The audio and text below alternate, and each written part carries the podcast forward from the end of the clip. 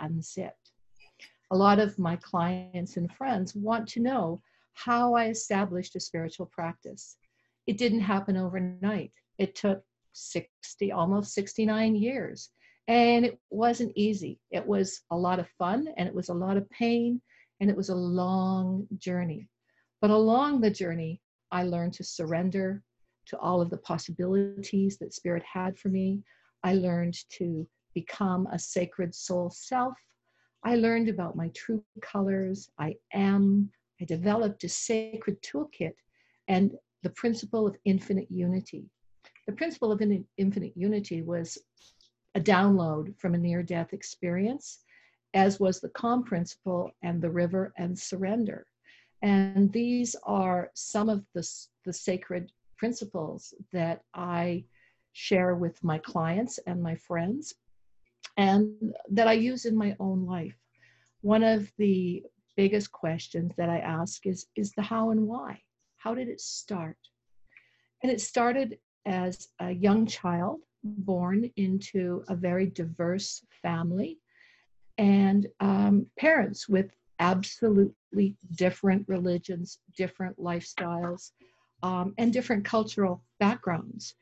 And then living in a remote location on a ranch where there was not a lot of people except my parents and the crew that worked on the ranch and a lot of animals. So I was outside a lot with my parents. I was on a saddle with my father when I was only a few weeks old. When I was a year old is when everything really changed in my life. I developed, I caught uh, polio at the age of one in the epidemic of nineteen fifty-two that swept across the prairies, South Saskatchewan, uh, all of southern Alberta, and a good part of the Rocky Mountains on the on the near side, on both sides of the B C border. So the epidemic was wide. Uh, thousands and thousands of people were affected. Luckily, I was one of the ones that was not paralyzed. It affected my muscles. It, it affected my ability to walk for any length of time. I could walk and I could stand, but I had no muscle strength. And that's something that has stayed with me to this, to this very day. Uh, my husband says, well, the curtain has dropped. And it is a curtain that's dropped, because suddenly, with no no warning, just all of the strength will kind of go out of my body, and I'm, I'm done for the night or day, whatever that is. But I've learned that what that has brought me is great clarity and great ability to be still, to be still and to be silent, and to go within and to just listen. Um, I was in a COVID bubble before there was ever a COVID or anything that kept us in. I learned how to live in a bubble at a very young age. In addition to uh, having polio, I was sent away just three months later to live with my grandmother in Lethbridge and my grandfather, my step-grandmother and my grandfather, uh, because my mother had given birth the same day that I was taken into the hospital in Claresholm, Alberta with polio by my father. My mother, who was on a shopping trip to Calgary, went into premature labor and gave birth to my brother. So imagine this only child with a husband. My mother was an only child. Imagine this woman who was very young and had this new baby, and now a daughter with polio, coming back to a ranch with a premature baby, a sick toddler, and forty men to feed three times a day, because a thousand or two thousand head of cattle, depending on what season of the year it was, had to be managed. It was pretty tough, and my dad had to be out with the men. So she had no support in in the household other than uh, a gentleman that that helped with the cooking a little bit, and helped, you know, doing the shopping and stuff for Mom in town. But I went to stay with my grandmother, and she was very busy and an entrepreneur in her own way at that time. And she was into natural herbs and vitamins before it was a thing. Like, I mean, this is obviously sixty-seven years ago, and it wasn't a big thing to, to take supplements in any way, but she was starting to do that. So she was feeding me all these things that my parents never would have thought of. But what it did is it brought back the vitality and the life in my life. But during these still periods, when I was quiet, what happened is I would hear voices, I would see spirit, and I would particularly see small shining lights, which I equated to fairies. Now I know that these lights were actually angel symbols, and that's how angels come to me. They always come to me in multicolored rainbow spreads of light, and I've actually photographed them now later in my life, because I, I know that that's what they are. So as this life progressed, I had all of the challenges that that people have. I had successes and I had failures. Monumental failures, you know, included two divorces, uh, starting and, and having to close a business because of nine one one. Uh, I went into relationship Armageddon, where I really didn't feel that I wanted to be with anybody, but I didn't want to be alone. So with that energy dynamic, I attracted people that were kind of great roommates, but not people that would serve my soul or help me to raise to my next level. In the journey, um, one of the things that I thought about the most was, was how to be calm. And I also thought about all the colors that I saw, because I was also born technically, legally blind. I couldn't see the big E on the chart if it was more than two feet away from me. Up close like this, I could read and I could see. This far away, everything and everybody just looked like a Christmas tree to me. And nature was extraordinary. There was all this color and light. Every blade of grass, every butterfly, every bird, every leaf had more than one color, the colors that it was or were, and also the colors of the energy and aura. I didn't have a way to express or know what this was, and it wasn't until many, many years later, living overseas and studying with a Jesuit priest named Father Sherry, who was a Coptic Catholic pre- Jesuit priest from Egypt. So he introduced me to a whole lot of different disciplines, and he spoke about color and resonance. And it was the first person in my life that I had ever spoken to that saw what I saw, knew what I knew, and accepted it as a perfectly natural, beautiful experience that we all are. And then I began to know and see and understand that all of the signs and symbols that I experienced and interpreted through the child's eye now needed to be refined and explained. At one point in my life, my parents actually took me to a child psychiatrist. I was around the age of eleven or twelve, as I remember. And uh, they were very concerned because they heard me repeatedly talking to people in my bedroom alone at night. Um, my beautiful little sister was quite a bit younger than me, so she didn't think anything strange about this. But my parents were very concerned. They thought that perhaps I was bipolar or schizophrenic or just some little bit of kind of crazy. But they wanted to check it out. So they took me to a child psychiatrist because my mother was a teacher and a nurse, and, and she was very into taking control and taking care of things. And he said, well, there's nothing wrong with her mentally. She's sharp as a tack. In fact, she has a very high intelligence and I Q. However, I just don't know who she's talking to, but she's not crazy. She's not schizophrenic. She's not bipolar. She'll grow out of it. But if you want, I can do some hypnotherapy. So literally, I went through several hypnotherapy sessions uh, with Doctor Bosch to see if I could eliminate these voices. And what I did was just turn down the dial. You can turn down the dial on anything, whether it's your energy, your, your sight, your hearing, your vision. It's all a part of the resonance of what you are. So when I was with Father Sherry and we were talking about true colors, he explained to me auras and how your fields expand and contract. And we did a lot of exercises where, together where I got to practice um, watching how different conversations and different ways of speaking would change a person's energy field.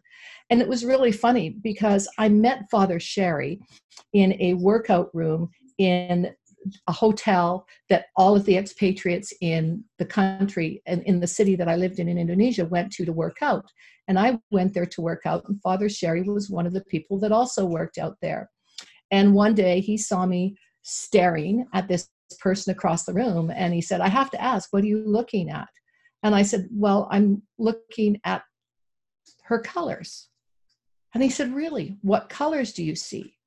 And I said, "The colors that I saw." And he said, "Wow, I see that too." And then he said, "Do you see this?" And we were having this crazy, really wild talk. You know, me and this old priest, he's on a treadmill, I'm on a treadmill, all these people are working out in front of us, and we're talking about all the colors we see on other people. And for the first time in my life, I knew I wasn't crazy. I knew I was being validated, because why would a Jesuit priest lie to me? So it was so cool. For the first time, I, I felt this, this energy of relief. It was like a river of possibility. I could own what I was. I could understand the wisdom of what I was seeing. I knew that I was endowed with a gift that everybody had, but nobody knew how to refine and, and amplify.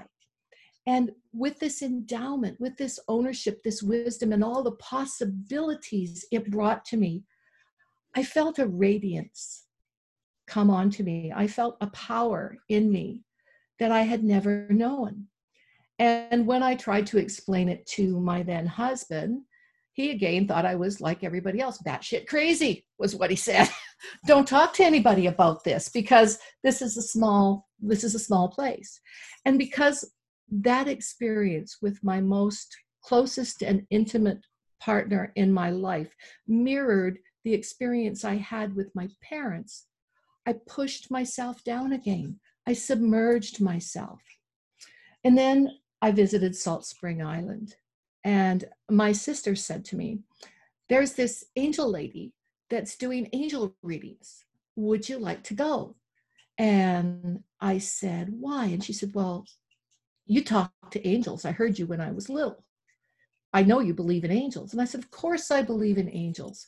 She said, "Well, let's go do this." And we went and talked to this lady, and she introduced me to my angels, and she wrote me a long letter about it. And it was all really lovely and very genuine. And the letter that she sent me had a lot of things that were truisms for me, but she got all my angels' names wrong. And I knew that because they had already given them to me. And here's the deal with angels, folks. When you ask your angel, "What's your name?" and he says Henry, it's Henry. If he says it's Tom, or it's Alonzo, or it's Emmanuel, or it's Ezekiel, or it's whatever, it doesn't have to be out of the Bible or the Book of Mormon or the Quran or any of those other things. Angels are your personal guides and guardians. They are with you for life. You have one or two or three that are there from birth as your young soul. And then they come in and they stay with you through that life. They go, you have one or two that go with you through all of your incarnations and all of your lives. And then you have what I call the process and the fixers, the angels that come in to help you with specific things. So when I lose something, I call on Shumul, because he's the angel of lost things. I'm really I really struggle with technology a lot. When I'm struggling with technology, I call in Uriel. He's the angel of technology and careers and works. And when I want to have clear communication with myself and with others, I call in Raphael. When I want healing or help with healing someone else, I call in Gabriel. And when I'm going to war for peace on something, I call in Michael, because he is the powerful angel of reconciliation and conclusion of everything that you're dealing with in your life that may not be expressing itself as exactly positive. So another thing that happened to me right after I had started this realization and this, I call it my power trip, is I had my first near-death experience that I remember. Apparently, I had one during um, my polio experience with the high fever that my parents told me about. And that's they when they said, I started speaking to lights and people and things that weren't there.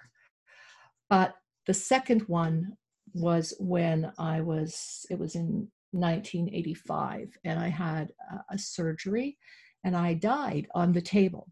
And when I died, I went into this um, experience of oneness, and this experience of of I am. And that is the word, the, the phrase that I kept hearing. I, I was saying, speaking, and the words I was getting were, I am, because I would say, where am I? And I would get that you are here now. Think of now as capital N O W. And why am I here? You are here to know. Think of know as capital K N O W. And I said, but why am I here? And that's because I had a choice. I had a choice to stay or a choice to go. But I was there to receive information about color and auras and chakras. I was here, there to learn the power of your word, to create your reality. And I was there to understand that we are all infinite and that all there is is love. Now, apparently, while this was happening, uh, they, they brought me back, and I got trotted off to the recovery room.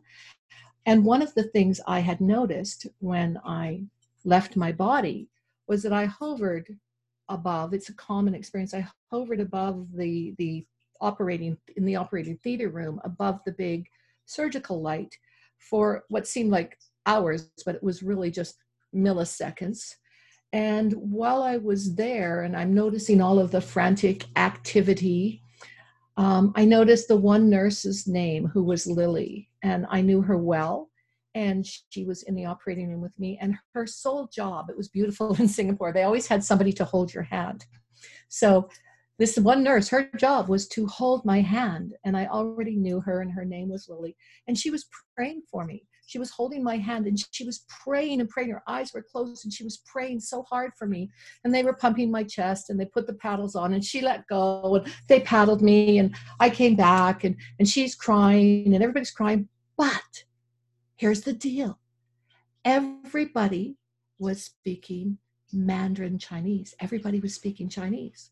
Although most people, and especially the professionals in Singapore, all speak English, and it is the first language of the country, these people in the rush of the emergency were speaking Chinese.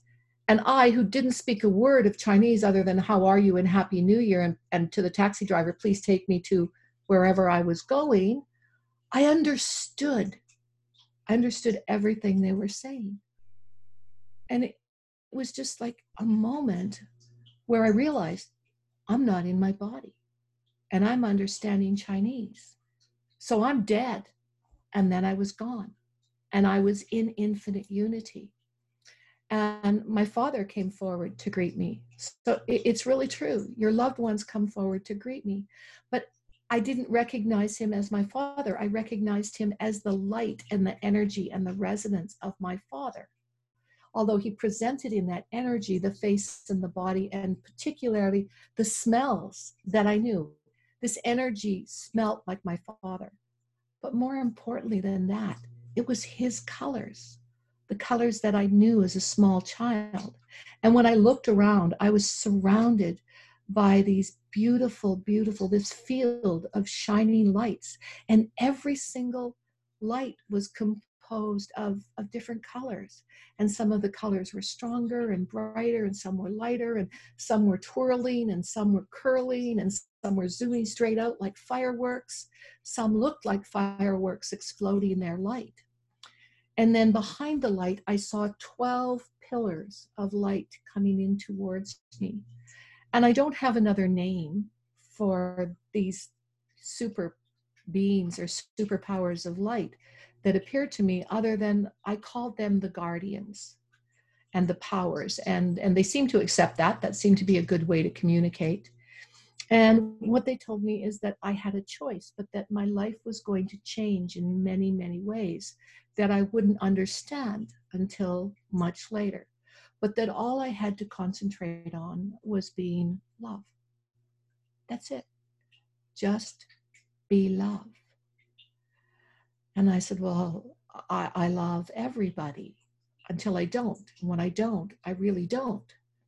And they said, yes, but that's got to stop too, because your, your, your job, your purpose, your mission is to be love and to teach love everywhere and anywhere that you go, in that manner that is in the highest good of all concerned. That's pretty powerful, because, you know, when you're thinking about love, you think about your husband or your wife or your child or your sister or your brother or your good friend. And sometimes, you know, when you pass an accident or you hear about something terrible happening, you know, like the sad losses in our in our Air Force over the past weeks, you and Navy, you really um, send love and feel love as, as a citizen of the country for people that have been upholding um, law and safety for all of us. And that, that's an easy stretch. But when someone shows up in your life that is really hard to love, or you love them and they do things that really, really wound you and hurt you, it's pretty easy to get lost and forget that it's about love. So I brought that question up with the powers, and they said, if you could just love you the way we love you, the way I love you. And by the way, all of these powers, all of this energy, including the field of energy and my father that came to meet me, even though they appeared initially as separate lights, as they were talking to me, all the field went together. Everything was like this. And there were sparkles of lights and lights opening up out of the field. But the field was one spherical blanket of lights. It wasn't this light and that light and that light, and the blue light is over here and the white light is over here and the pink light is over here. It was this scintillating, fabulous rainbow, this this orb that was bigger than you can imagine anything being. And all of these lights, every single one was a part of that. And what I was told and what I was shown is that if one light is taken away from that light, it diminishes the light of all. And I said, well, what about, what about Hitler? And, and the reply was, well, well, what about Hitler? And I said, well, I, how can you love somebody like that? And the answer was that there are souls that are cho- that choose, actively choose to be the bad guy, to come to the planet, to the school of university on Earth, and show up as a dense and negative and fearful and often murderous energy to bring us into our power, to know that we have to know the dark, to know the light. And the darker the dark is, the lighter the light has to grow to be. It's a mirror image of our soul, of what we are capable of being, good, bad, or indifferent. But with each and every single one of us, it is a personal choice. And it doesn't matter whether you're Catholic or Muslim or Buddhist or agnostic or atheist. We are all one part of that cosmic light. And science is now actually catching up with spirituality and is proving that, yes, at the quantum physics level, we are all one energy, one cell, as part of a big cell. Just as the cells in our body compose our body, the cells of the universe, each cell is one of our lights. And without that light, there can be no whole. Without all of those lights, there can be no infinity. And infinity, the, the infinite law of unity is that we are all infinite.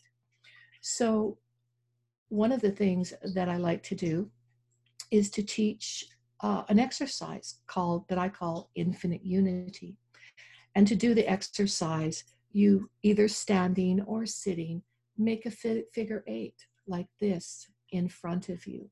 It's pretty simple, up and down, a beautiful figure eight, the symbol of infinity.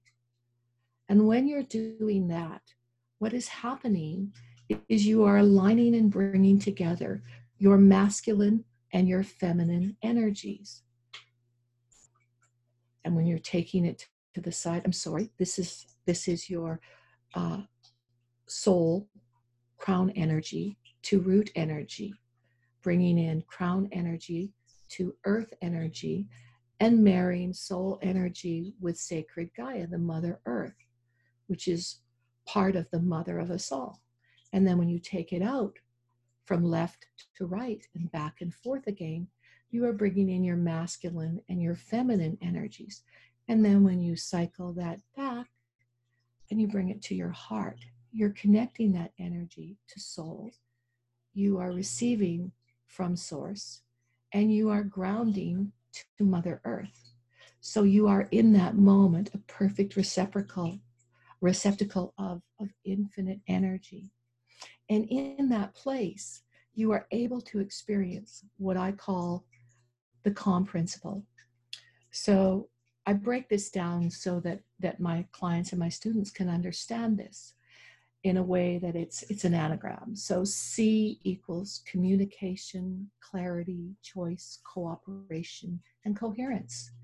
A equals awareness, attention, alignment, and action.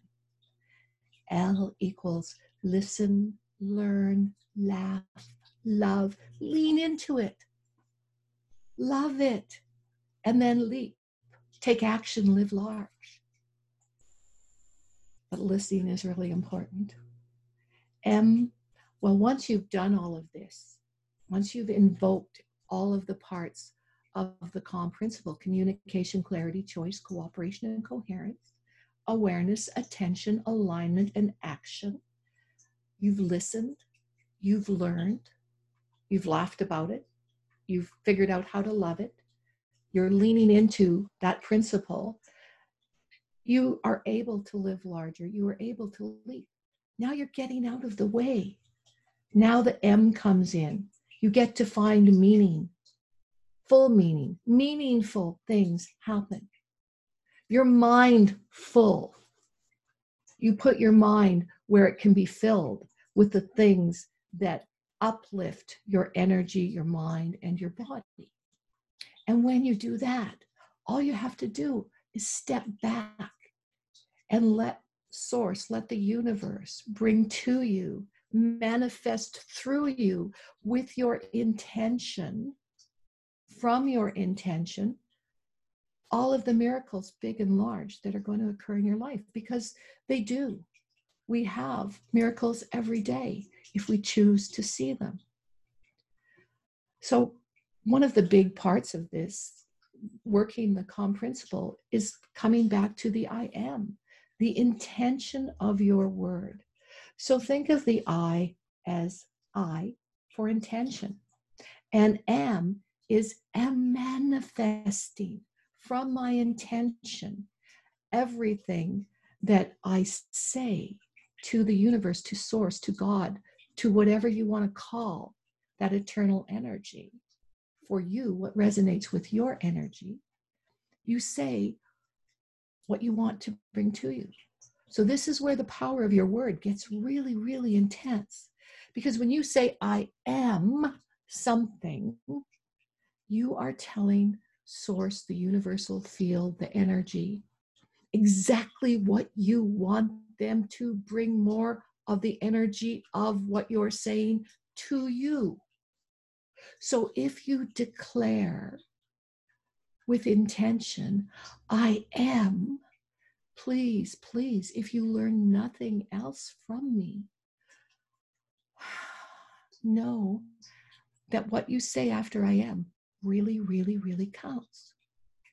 So if it's something negative, you're feeling angry, you're feeling sad, you're feeling mad, you're feeling broke, you're feeling tired, you're feeling abused, whatever it is that you're experiencing that feels dark and negative, express it as a feeling, not as an actual part of your divine being. If you express it as a feeling, it's an expression that gets the energy out of your field. That's why we are given feelings, so that we can feel them, decide what they are, express them with conscious awareness and calmness as part of infinite unity, and get them out of our body. And when we get them out, universe says, oh, that's a feeling, not an actual thing that he or she wants. Well, I can help with the feeling. And then the things happen, the synchronicities, the people come into your life, the, the jobs come into your life, things change to help you change that feeling to something more positive. But you have to take action and communicate and have choices and cooperate and, and raise your coherence. You have to pay attention. You have to align yourself. You have to listen. And you have to not play small. You have to not make yourself lesser. That's stepping into your power, knowing that everything is possible if you choose it. It's taking ownership of what you need to do, what you're saying, who you're saying it to, and how you're saying it. It's tapping into your wisdom, because we all have everything that is, everything that was, and everything that will ever will be. It's there, right there in us. We don't have to go outside for it. We don't have to look for it in someone else. In fact, when we find it in ourselves, it attracts to us everything that we need to be more of what we are creating, of our own true power. Now, some people think of power as a really negative word. To be powerful is to be over something or stronger than something. But power is the ability, the true principle of power is to know that all things are possible. If you choose them, you take action, you are in alignment, you pay attention, you're aware, and you're clear. You get clarity about what it is you need and want and how you express it to the world. From that calm place, you're either in I, I draw a mind map for, for my clients and my students. And on the mind map side, I don't make the dark side, the mind map, black. I make it blue, because the mind map is, is communication. Your ego, your brain, is just a big superconducting computer that sends all these thoughts through you that are the clues to the possibilities that are open to you when you choose what you want to express and create. So I have a, a mind map side, that's the ego side, and a heart map side, and that's your calm and coherence. The mind map side is where chaos and incoherence are created when you don't pay attention and have awareness about where your thoughts are leading you. And the, the heart map side, that's the calm and that's the coherent side, when you're listening to your heart and you're listening to your intuition, and you're bringing that all back together in perfect infinite unity. And there's a lot of tools that you can use, and I'll show you some in a minute, um, to help you get that clarity. So when you're working the mind map, what's happening is you're evaluating. You're in evaluation of yourself or something or someone. When you're in evaluation, you're in judgment. When you evaluate something, you're judging it to be good, bad, or indifferent. The minute you go into judgment of yourself, others, or something, or a situation, you are really ramping up chaos and incoherence.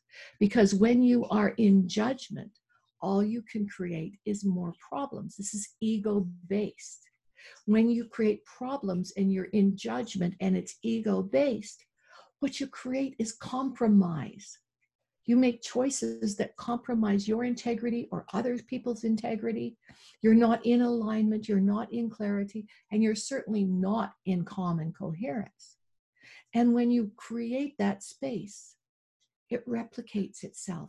It's like the rat on the wheel in the science lab. It's just going around and around, trying to get someplace, but it's the same old circle going around and around, breeding more chaos and incoherence.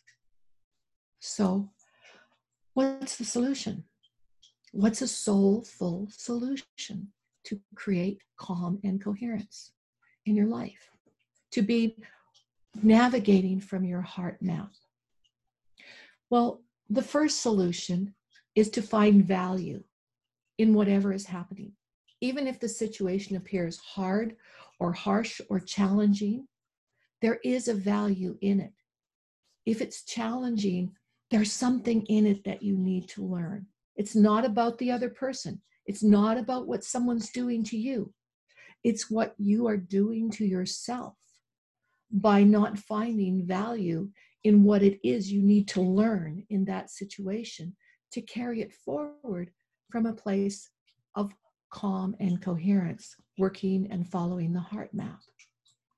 When you find that value in yourself, someone else, or the situation, even when it's a, a wild stretch to try to do that because you have some ego-based judgment clinging in there, trying to hang on. You're in non-judgment. And I can tell you on the other side, from all three of my near-death experiences, there is no judgment on the other side. That is something that we do with ourselves and with each other. It's part of our human persona and how we come to know higher spiritual laws. But over there, there's no judgment. Everything and everyone is equal and a bright shining light and soul, just growing that soulness more. And in growing each individual soul, they're growing the whole fabric of the universal soul. So when you're in non-judgment, you've gone to common coherence, you've found self-value, valuation in the situation, you've chosen to not be in judgment of yourself, someone else, or the situation. Now you can create solutions. Now you're in a place where your soul is full, and you can create soulful solutions. This is why I named my company and my process Soulful Solutions. It's something I had to learn from the center of my soul, from a heart-based map, trusting myself and my intuition, and stepping into my power. But first I had to surrender. I had to surrender and be heart-based. And when I surrendered, I created cooperation. Cooperation with myself, with other people, with the universe, with my path, with my purpose. And I've seen it repeat over and over and over with hundreds of people that I have worked these soulful solutions with. So when you're in cooperation and not compromise, what happens? The cycle repeats. You create, you go right back, you stay in common coherence. And from that point, you're in this infinite cycle, infinite circle, infinite dance of love and calm and coherence. And when you're in that space, here's my motto, you get to know, you get to grow exponentially as a human being on the planet and as a soul having a human experience. And that is the, the most beautiful and the most fantastic thing that anyone Any human being can experience. You get to know, you get to grow, and then you get to flow. But you don't flow until you surrender to infinite unity. And surrender is to see. So again, here's my little word maps. What does surrender mean? The S equals see. The U equals understand. But don't just look at the surface. Don't just look what is happening right in front of you. Look at the whole situation. do a little digging, dig underneath. Maybe there's some things that are happening underneath that are causing other things that you don't even see because you're just looking at the surface thing in front of you. So be prepared to dig and get under and understand what's not obvious right in front of you. The R stands for reality. Get real about this. Don't, it, this isn't pie in the sky, all airy-fairy, floating off with the angels. This is get down in the muck and the mud, see what's real, understand what it's about, dig underneath, find out what's not obvious, express it as reality. And then my favorite R, release. And the more you release, you come to E. The more you express. The more you express, the more you embrace. The more you release and express and embrace, the more you are in right now, right here, right now. You're not over there in yesterday. He said, she said, they did. Who did this to me? Who did that to them? How can they do that? You know, you don't live in Obamaville or Trumpville or Trudeauville. You live here and now, where you live, with the people you love and express and exchange energy with. And you live calm, and you live present, and you live on purpose. And when you do that, that stands for the D in surrender. You quit being a human doing, doing this, doing that, going there, having that, wanting this, needing that. You surrender, you've released, you've expressed, you're embracing, you're now. And you're not doing anymore. Because when you do and do and do, all you create is doo-doo. And we don't have baggies big enough for the doo-doo that humans as a whole planet create from doing rather than being. And doing versus being is also the mirror, the dark and the light. It's the duality of the mind map and the heart map. We have to have both. We have to realize when we're doing so we can realize what we need to be and step away from doing to become more infinite and being. When we do that, we come to the last E in surrender. We elevate our energy. We expand our field. And when we elevate and expand our field, we realize, we renew, we realign. And truly, every single moment that we do this, we are reborn again in now. This is your get out of jail free card from all of the crap that you create in your life, to surrender to that was and to move into choice and say, I can choose differently. I can just be here now, a human being. And I can let go of all the doo-doo in my life and the doingness. And I can just step into this moment and be. And now you become the river. You become that infinite flow. You see, a river, a river doesn't ever judge. A river is riverness, but a river is elemental. It is composed of everything that brings us life. Oxygen and nitrogen, it's fluid and it's air. It creates rain and snow. It moves huge mountains. It carves great canyons. It feeds the world. We can't live without water. We need it as much as we need air. And we can live a long time just on water and air. It's really important to realize that a river changes and carves and makes different channels, but it never thinks about what it's doing, whether it's the rain or the snow, whether it's a rushing stream, a waterfall, a meandering creek, going into a big lake, going to yet another river, moving to the mother of the oceans, and then reabsorbed up into the air, evolving again into more rain and snow. The river never thinks, I think I'll choose snow today. Or no, no, I think I'd rather be a raindrop. No, I want to be hail. I'm really feeling rotten today. I just want to pound the earth and express as hail. The river doesn't have a mind. The river is just being the river, flowing. When a river comes to the bank, it may erode the bank. And that's a challenge for the bank. The river of life that we're in is always challenging. Sometimes we get to be the still, beautiful pond with the butterflies and the dragonflies and, and the deer and everybody just drawn to our tranquil oneness and stillness. Sometimes we're rushing and we're creating rapids and we're, we're moving huge boulders and everything is steam and source and, and huge heavy motion.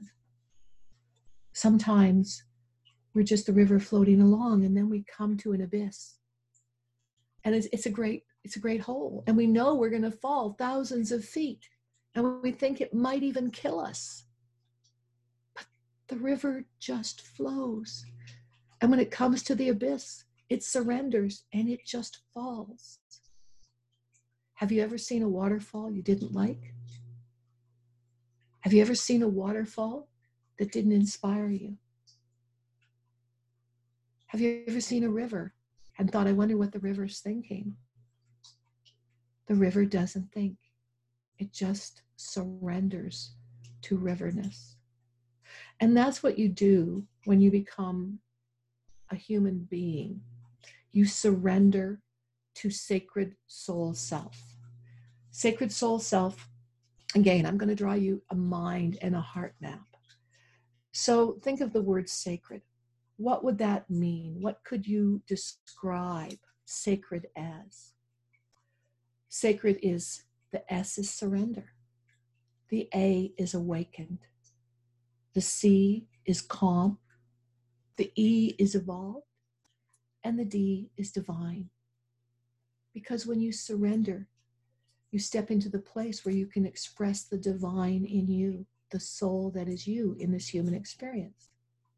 On the map side, on the ego side, remember the dualities, the light and the dark, and how you need to express this as all one? Well, when you're in sacred soul self, this beautiful communicating ego computer that you have is there to serve yourself, your human body. And the S stands for seeking, because the human body is designed, the human being is designed to seek and know and to study. It's about sacred education. The E is emerging, expanding, and evolving as the river evolves from snow to rain and hail to the water, to the, to the rapids, to the waterfall, to the lake, to the pond. And even when a river hits an insurmountable object that it can't get around, it will go underground and create beautiful artesian wells deep in the earth that will sustain us for years and years and years after we feel our water's running out. And then the L in self stands for limits. Don't put limits on love, right? Don't limit your love. That's an ego thing. And the F stands for fulfillment. Make yourself full.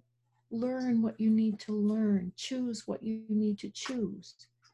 Be the river, whether you're on the bank, going over the waterfall, me- meandering slowly down, or whether you're the ocean sustaining all of this other huge life that is also sacred. And then you bring the soul to the self, because our soul is encased within ourself. And the S in soul stands for source. We are one, we are source, we are infinite unity. And as that oneness and that unity, the O and the U in soul, we come back to the L in soul, which is infinite love, limitless, all-encompassing love. And that is the realization of sacred soul self. And we all get there, even if it doesn't happen till we transition out. We get there. And we get to express it. And then we get to choose whether we come back and do it all again.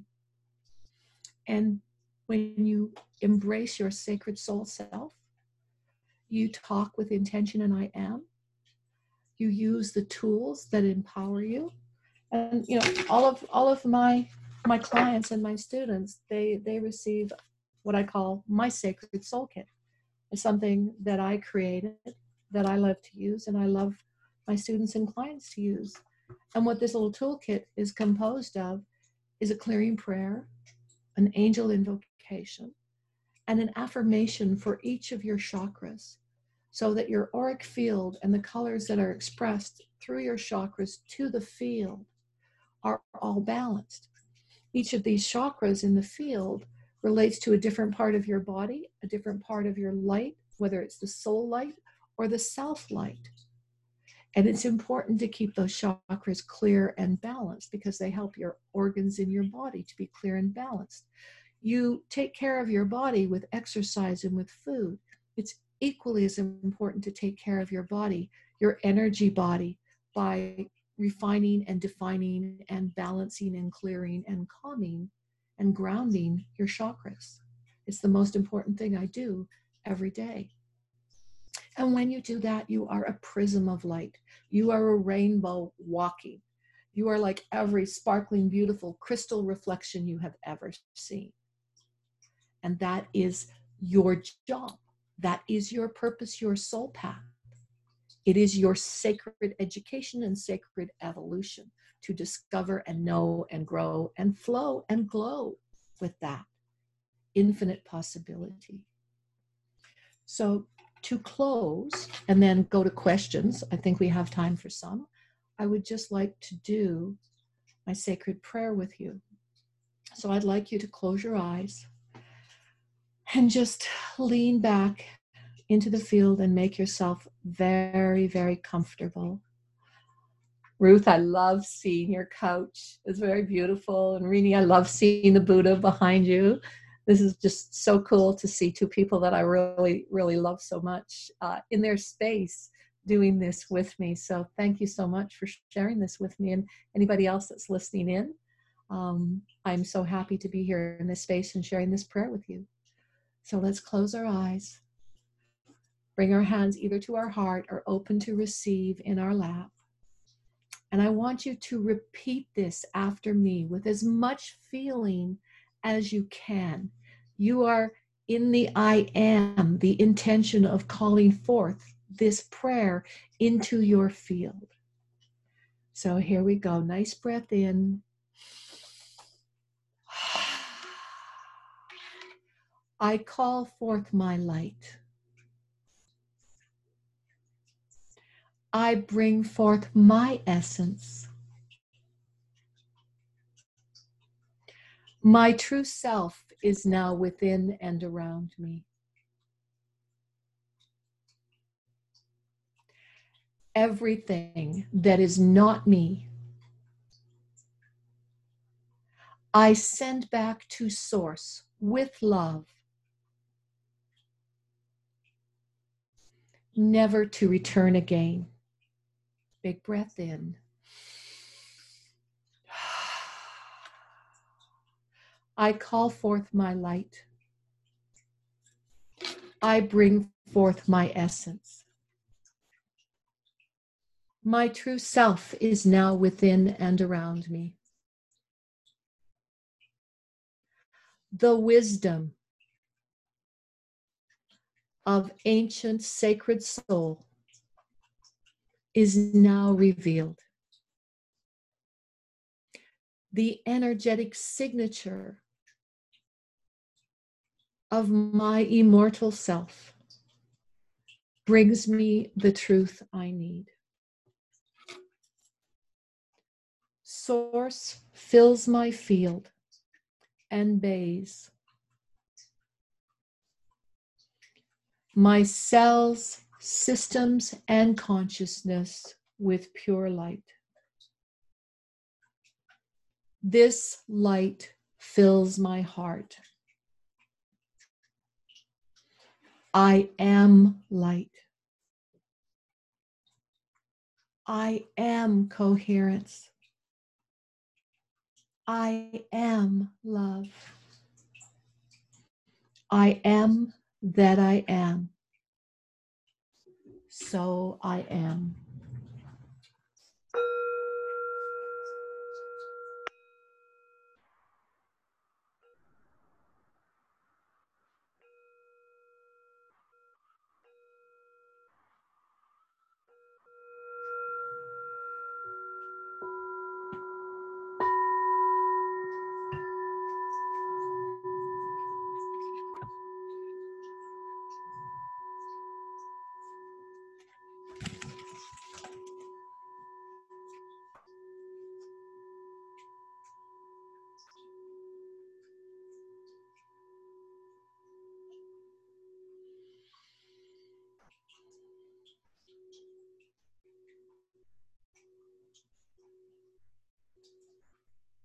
I may hear the tone just a little bit longer than you do, so just stay in the space.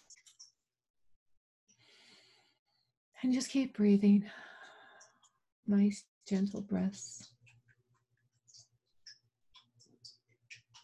Feel that resonance. Feel into your sacred soul self.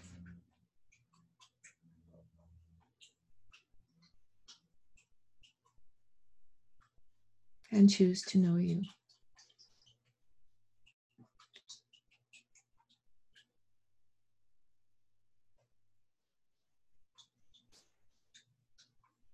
And now just bring your attention back into the room.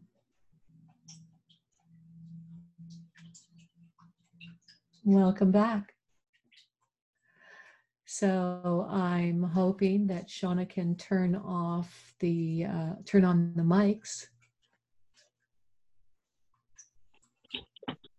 And um, if you have any questions, if you can um, just, you know, wave your hand if you have a question about anything that we've done or anything that you'd like to just chat about for five or so minutes that we have left. I'd love to answer questions, any questions that you have.